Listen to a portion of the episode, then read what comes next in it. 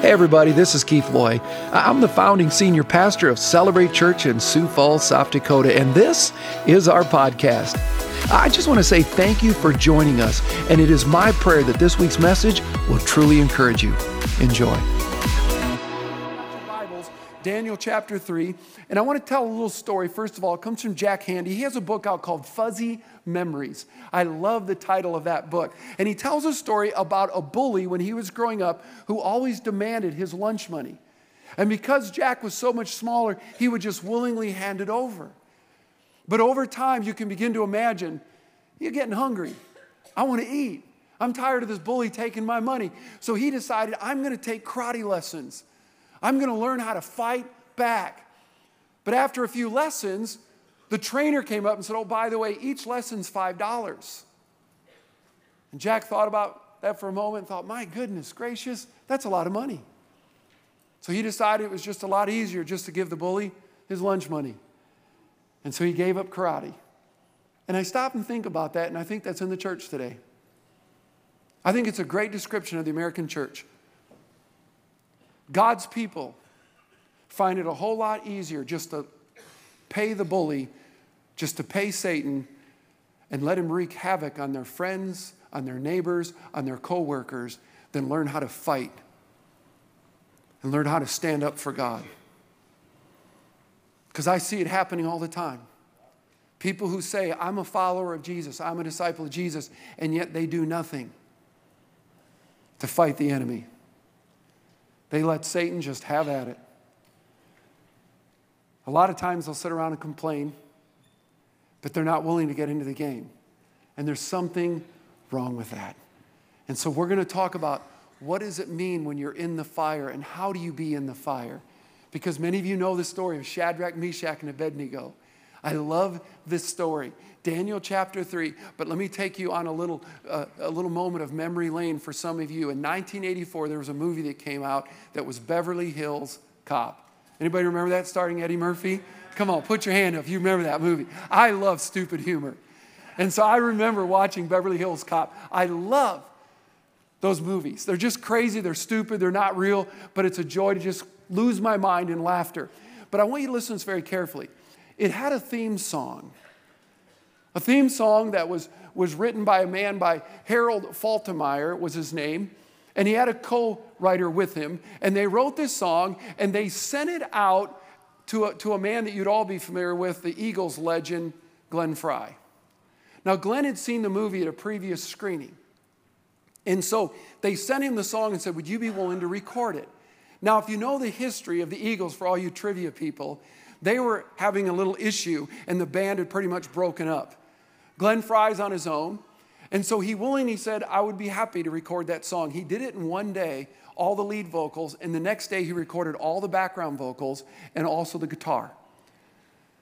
And they paid him 1984 one lump fund uh, uh, amount, $15,000. Now you stop and think about it. In that day and age, that might seem a lot to us. That, that's peanuts. And yet, Glenn got no royalties on the song either. It was a flat check. Now, let me help you with the song because a lot of people don't realize this. The song became a major hit, reaching number two on the Billboard charts, right behind REO Speedwagon's Can't Fight the Feeling. You know what I'm talking about? Do y'all remember the song? What's the theme song for Beverly Hills Cop? Anybody remember it? The heat is on.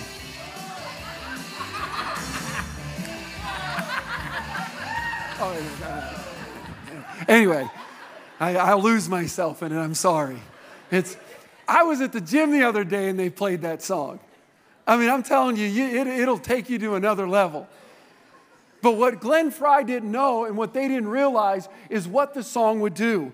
I already told you it reached number two on the Billboard charts, but here's what most people don't realize The Heat is On is the highest charting single by any member of the Eagles and any of their songs. $15,000, no royalties. Glenn Frey missed it on that one. But it's the lyrics I don't want you to miss.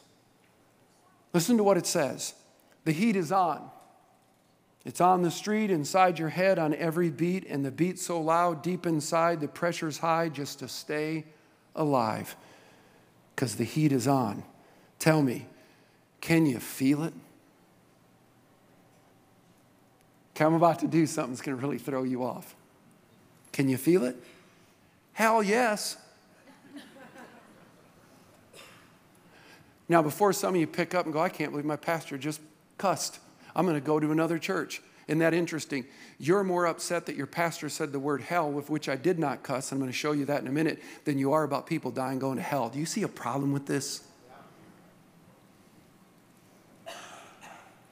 But I didn't cuss. I'll say it again. Hell, yes. H E L L is all around us. Oh my goodness. Hell is everywhere. Can I help you with this? Right now in this country, every 49 seconds in this country, a robbery happens. Every 49 seconds, every 29 seconds, a violent crime occurs. Every 20 seconds, a person is arrested for a drug violation. Every two seconds in this country, someone is sexually assaulted. Every 18 minutes, a baby dies before its, birth, its first birthday. Every 30 minutes, 29 kids will attempt suicide, 59 kids will run away, and 14 girls will give birth. Teenage girls. Every day in America, Americans will snort a bathtub of cocaine. That's 325 pounds every day. And we will consume 15.7 million gallons of beer. By the way, if you don't know how much that is every day in America, that's enough beer cans to fill New York Stadium 30 feet deep every day. The heat is on. The heat is on. And I'll say what I've always said to you somewhere it's time for the church to wake up and quit thinking that somehow politics is going to change this world. The White House won't change this world. Your house is the key to changing this world. But it's so much easier to sit nominal and just let the enemy, just pay him to go ahead and wreak havoc than learn how to fight. It's time for us to get up and fight because we serve the victorious God, people. We serve it. So if you got your Bibles, Daniel chapter 3. And I want to say, up until this point, Nebuchadnezzar hasn't changed. So far in his story, Nebuchadnezzar hasn't changed his heart. He's singing the praises of Daniel's God, but he hasn't made it personal. And I don't want you to miss this because until it becomes personal in your life, you're no different than Nebuchadnezzar. It's got to become personal. I say it all the time it's either Yahweh or your way. And it's time for us to realize you can't have it both ways. And to realize God's way is always better than our way. Amen to that? Amen. So, Daniel chapter 3, and we're going to begin in the very first verse. Here's what it says King Nebuchadnezzar made a gold statue 90 feet tall and 9 feet wide he set it up on the plain of Dura in the province of Babylon. Then he sent messengers to the high officials, the officers, the governors, the advisors, the treasurers, the judges, the magistrates, and all the other officials to come to the dedication of the statue he had set up. So all of these officials came and stood before the statue King Nebuchadnezzar had set up. Then a herald was shouted out. People of all races, nations, and languages, listen to the king's command. When you hear the sound of the horn, the flute, the lyre, the harp, the pipe, every other musical instrument, bow to the ground to worship King Nebuchadnezzar's gold statue. Anyone who refuses to obey will immediately be thrown into a blazing furnace. This is an amazing moment. I want to highlight a few things before we continue to read on. I think it's very important you catch this. Three things that are just as true as they were back then, they are today, and I don't want you to miss it. Here's the first one The world is full of larger than life images asking for me to worship it. The world is full of larger than life images asking for me to worship. We're bombarded with them every day. They may not be 90 feet tall, they may not be made of gold, but they do exist. Athletes, actors, rock stars, pastors, even pastors. I know people, even in this congregation, that are more interested in another pastor who's well known what he says or what she says rather than what the Word of God says. They're making another person a God. Wealth, success, pleasure, fame, cars, careers, even our kids have been made to be larger than life idols ready for us to worship. Here's number two I am tempted as well to create a false image of myself to impress others. Church, we're no different than Nebuchadnezzar sometimes because if we're not totally surrendered to God, then we're going to try to make ourselves a God. You cut it any way you want. You just look at our world today. You check social media. Have you ever seen a picture of someone that they're trying to promote of who they are and they don't look anything like that picture? Have you ever noticed the things that people say, what they promote? It's all about image, isn't it? And if I'm not really, really looking to Jesus, it's going to be very tempted for me to make myself my own God. It happens all the time. Let me just say this anytime our reputation becomes more important than God's transformation, you're making a God of yourself.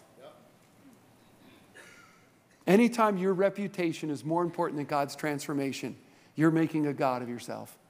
Here's number three. However, I choose, if I choose to reject the world's idols, if I choose to reject the world's idols, I'm going to face the heat. And this is important you catch this. If I say I'm going to trust God's word, I'm not going to live like the world, you're going to face the heat. You're going to face it. And so I want us to look, if you will, at Daniel chapter 3. We're going to walk through this. And we're going to walk through it rather quickly in a lot of ways, a lot of ground to cover. But my, my goodness, this is good stuff. This is great stuff.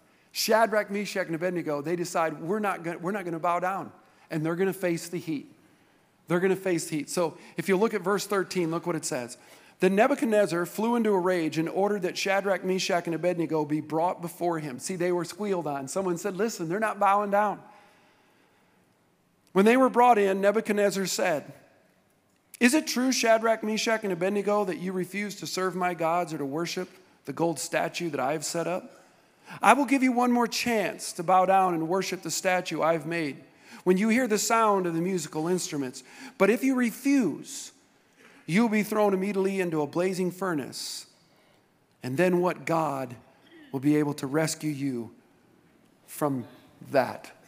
What God will have the power to rescue you from this? If you've got your notes, I want you to take them out. And I want to quickly give you, if you will, what should you do when the heat is on? And then we're going to talk real quickly about when the heat is on, when you're in the fire, what is God doing? But here's first of all, what should you and I do when we have to face the heat? Well, we need to be like Shadrach, Meshach, and Abednego. Here's the first one, write it in. Quietly trust God. Say that with me. Quietly trust God.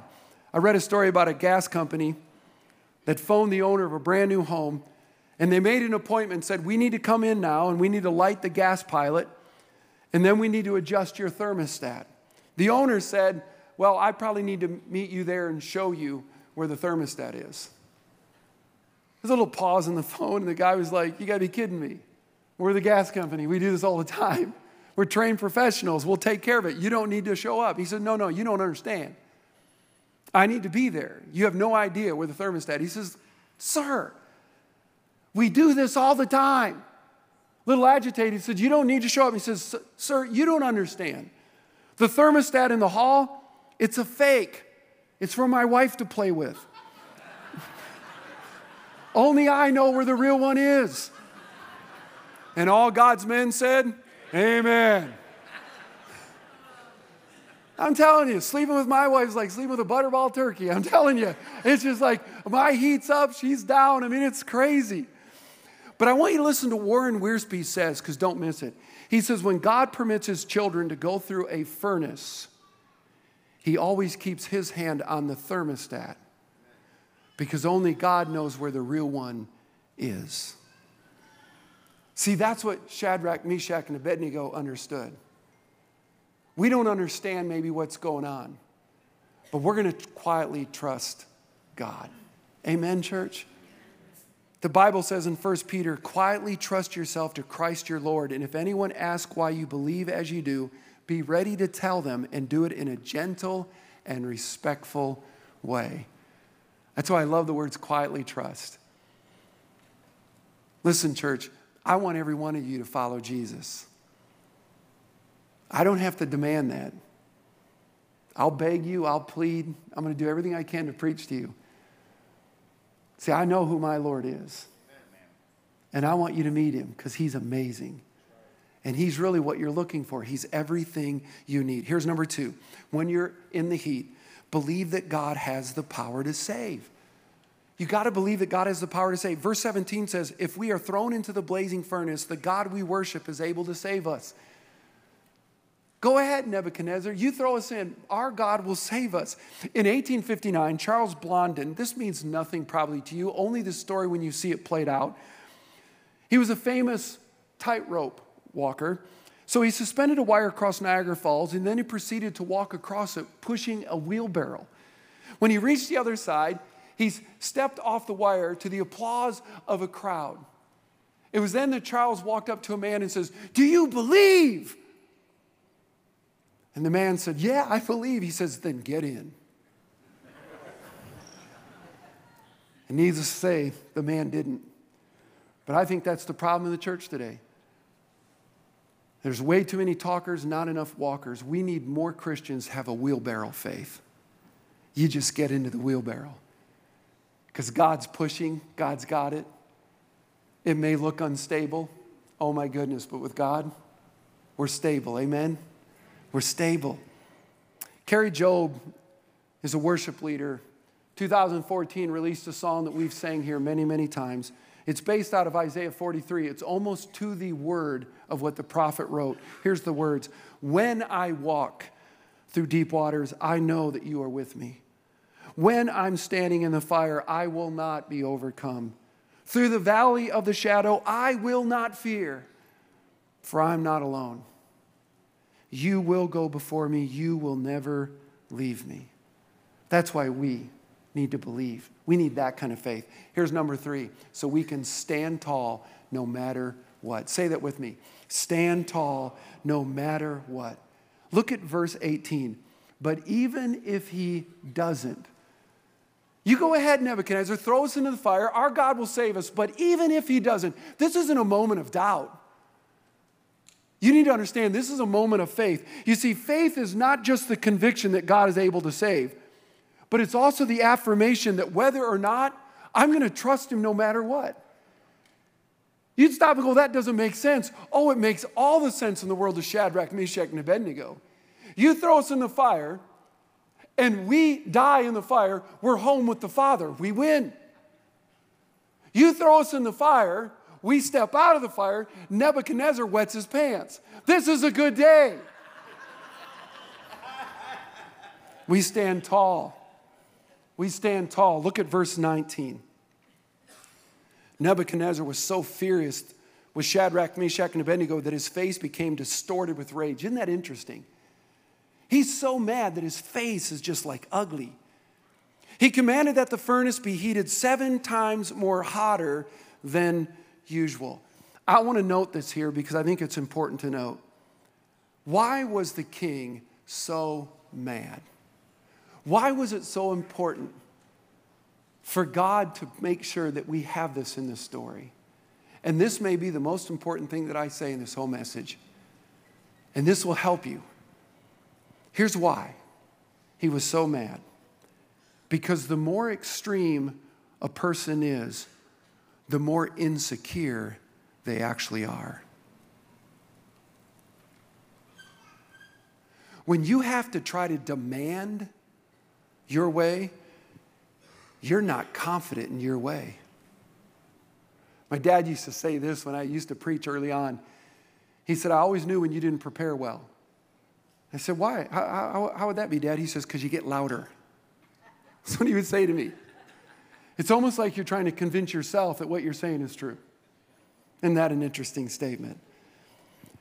People, watch this, people who are secure in what they believe are never insecure about what you believe.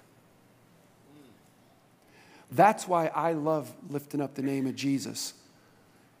I find it interesting that people come up and say, There's no God. They always say it like that. There's no God. I'm like, wow, if there's no God, why are you so bothered by it? Because they're not okay with what they believe. If you met a true atheist, you would know he was an atheist or she was an atheist. You know why? They wouldn't talk about it because they don't believe it, so why would it be a big deal? You follow what I'm saying? I find it interesting that, that the Bible's just written by a bunch of men and it's, it's a fake book, but we have to take it out of schools. We have to try to downplay it every way we can. It's because it's such a threat. See, I like being on a team that seems to throw everybody else's team off. There's just something about it. Because when people are really confident in what they believe, they're not really too worried about what you believe. But I like the fact that what my beliefs do, they seem to just kind of mess people up. That's because God is real. This is the Word of God. And Jesus Christ is Savior, and He is Lord. And no other religion can boast that. That's why I preach Jesus. So, when you go through the fire, what is God doing? These are important lessons, and I don't want you to miss them because you're going to go through fire. That's number one. I want you to write that down because I have to say it every time. You will go through fire, you will face the heat. Say that with me. You will face the heat. Own it, make it personal. I will face the heat. Say that. I will face the heat. You're going to go through fire. You're going to go through adversities. There's going to be times of testing. In a story by Harold Kushner in his book, When Bad Things Happen to Good People, he recounts a story of R.C. Sproul, Pastor Sproul. And I love this story because I've heard so many people in the church walk up and say to me, Pastor, why do bad things happen to God's people? Why do bad things happen to good people? Someone once asked Pastor Sproul that. Why do bad things happen to good people? Listen to what he said in reply I haven't met any good people, so I don't know. Do you realize how arrogant it is for you and I when we go through struggles? Well, if you're such a good God, well, where's God in all this? Do you know how arrogant that is? When's the last time you stood and looked up at the cross and went, Why did that happen? To God's Son. And the answer is real simple there's nothing good in me. There's nothing good in Keith Loy. If there's any good in me, it's Jesus Christ and Him crucified. Why do bad things happen? Because we live in a very broken, ugly world. But this isn't home. And one day, God's going to fulfill his promise no more sorrow, no more pain. We're going to be in the fullness of God. I'm not living for planet Earth, I'm living for a kingdom that is yet to come, that I'm going to be home in. Amen? But that kingdom can happen now, people. That kingdom can happen now. We need to live as kingdom people today. Amen to that? We need to live that out. So you're going to go through struggles. You just need to know that. But I already told you, I'm not alone. Remember what David wrote? Even though I go through the valley of the shadow of death, when I walk through it, I will not fear, for thou art with me. By the way, that's why we have life groups. It's the power of community. If you feel alone, you need to get in a life group because that's the beauty in the church. No one's ever alone. So I want you to look now, verse 24, 25. This is very important. Look what it says. But suddenly Nebuchadnezzar jumped up in amazement, explained to his advisors, Didn't we tie up three men? Would you circle those words tie up in your Bible? Didn't we tie up three men and throw them into the furnace? Yes, your majesty, we certainly did, they replied. Look, Nebuchadnezzar says, I see four unbound walking around in the fire unharmed, and the fourth looks like God. If you've got your Bibles, I want you to go to verse 20, and I want to have you circle a few things. Notice in verse 20, then they ordered some of the strongest men of his army to bind Shadrach, Meshach, and Abednego. Would you circle the word bind? Go to verse 21. So they tied them up. Would you circle those three words? And then you want to skip down to verse 23. So Shadrach, Meshach, and Abednego, securely tied, fell into the roaring flames. I want you to circle those words. It's very important you catch this because I don't want you to miss it. You're going to go through fire and when you're going through the fire, we talked about what you need to do, but you need to know what God's doing. There's a reason why we go through fires. And here's the second thing you need to write down God will burn away what's been tying you up. God will burn away what's been tying you up. It happens in the fire, not outside the fire. And there are some things you've been holding on to, and God's trying to untie them. He's trying to burn away those knots. And so I want to ask you what's got you tied up? What keeps holding you back? What's limiting you that you're so afraid to step out and just trust God? God's trying to burn those ties away. It happens in the fire. It happens in the fire. Someone sent me a prayer this week, and I want to read it to you. Here's what it says Dear God, please untie the knots that are in my heart and my life. Remove the have nots, the can nots, and the do nots. Erase the will nots, the may nots, the might nots that find their home in my heart. Release me from the, cloud, the could nots, the would nots, and the should nots that obstruct my life. And most of all, I ask that you remove the am nots that I've allowed to hold me back. God's trying to burn away those things. And here's why number three fire brings about a new freedom. Say that with me. Fire brings about a new freedom. Remember, they were bound going into the fire. But you remember what Nebuchadnezzar said? Did we not put three in? I see four, and they're unbound now. It happens in the fire. E. Stanley Jones says it this way God will not let you go in where he cannot come out. I love those words. By the way, don't you love the fact these guys were unshakable, but they were also unbakable? Isn't that just awesome? Isn't that just awesome? Look at verses 26 and 27. Then Nebuchadnezzar came as close as he could to the door of the flaming furnace and shouted, Shadrach, Meshach, and Abednego, servants of the Most High, come out, come here. So Shadrach, Meshach, and Abednego stepped out of the fire. Then the high officers, the officials, the governors, they crowded around them and saw that the fire had not touched them. Not a hair on their head was singed, and their clothes were not scorched. They didn't even smell like smoke. This is a beautiful thing. Talk about new freedom. But here's number four, and I want to invite the team to the stage. God fires, God fires always inspire. God fires always inspire. Pressure is a priceless treasure in the hands of God. And some fires are worth going through. Folks, listen to this.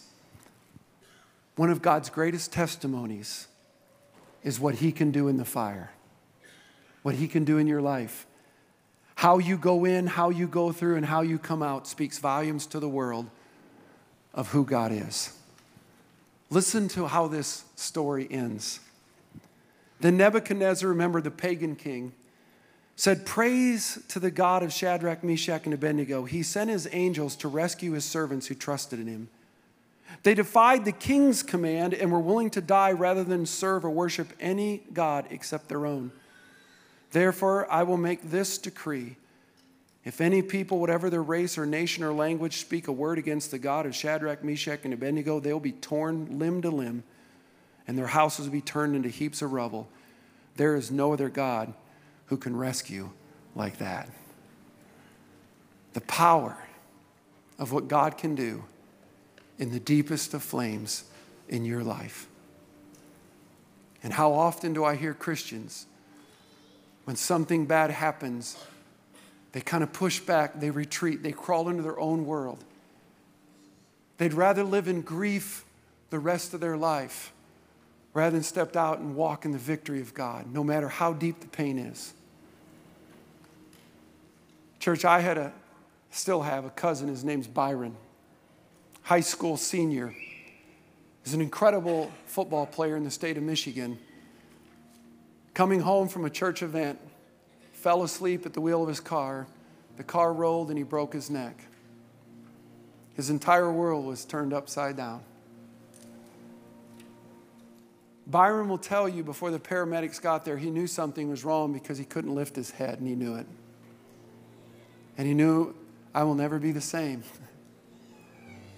And he will tell you, no kidding, with a sense of joy in his heart, he said, Well, God, I got to see what you would do with my healthy body. Now I'm going to get to see what you do with this broken one. That was his senior year, right after football, right before Christmas. That was in 1983. I'll never forget it. Byron's a year younger than I am. He graduated with his class while he was out in Colorado rehabilitating. He came out, went to graduation, went on to college, got into counseling, and then got his master's, and today he's in St. Louis. And he's a counselor. He had his wheelchair made in such a way that no one would know that he has any paralysis. He sits behind his desk. His secretary tells the people to come on in. They sit in chairs, and he'll sit there and listen to him for quite some time. And then he'll roll out from behind the desk and goes, Okay, so what is your problem again? What do you really have to complain about? And he'll tell them about Jesus.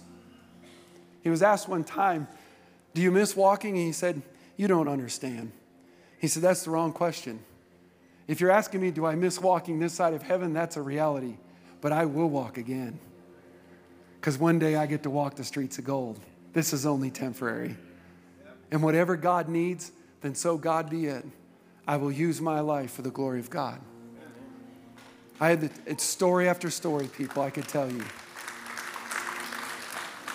You got to decide who's in the flames with you.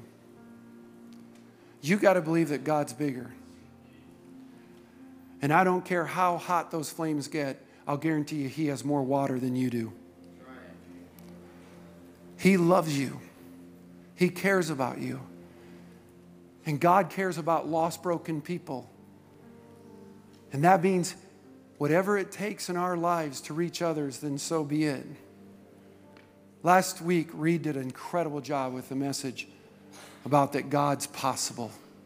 I'm possible. That's what God says, I'm possible. Remember the story about Daniel? And remember, I told you, and he shared it with you, that Daniel understood that Daniel's not living just for himself. He's not just living for God. Daniel wants Nebuchadnezzar to know God.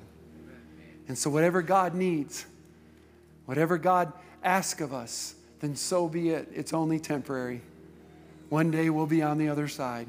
But right now, there's work to be done, church. And it's time for our lives to wake up and matter. It's time for us to learn to fight and fight God's way and get into the game, get into the battle, and start watching what God can do. Amen? So I'm going to pray for you. The team's going to sing in a moment. There'll be people up around the stage that want to pray with you. Don't sit alone. I want to be a church that starts understanding the power of coming to the altar, letting others pray with you, to pray for you. Maybe you need to come and meet Jesus because he changes everything. Father, I thank you so much for your word. I thank you for the story of these three.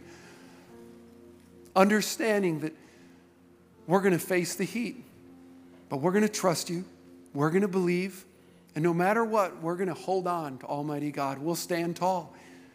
But God, there's some things in our lives that you're doing right now that you want to burn away in our lives. We're going to go through the heat, but you want to untie us. You don't want us to be bound by things of the world. It's time for us to come alive of your people. Maybe there's someone here that needs to meet you. Maybe that's what's been holding. It's time for them to surrender. So, God, I pray that people would come as the team sings. You're so good. You're an amazing God. Well, thanks again for listening. Uh, to hear more messages like this one, make sure to subscribe and check out our podcast channel for past messages. And if you like what you're hearing, consider rating it and even sharing it with your friends. It helps so much. You know, you can click the share button take a screenshot and share it on your social stories and tag us at Celebrate Church. For more content from Celebrate and to connect with us, go to celebrate.church. We love you and we believe in you. God bless.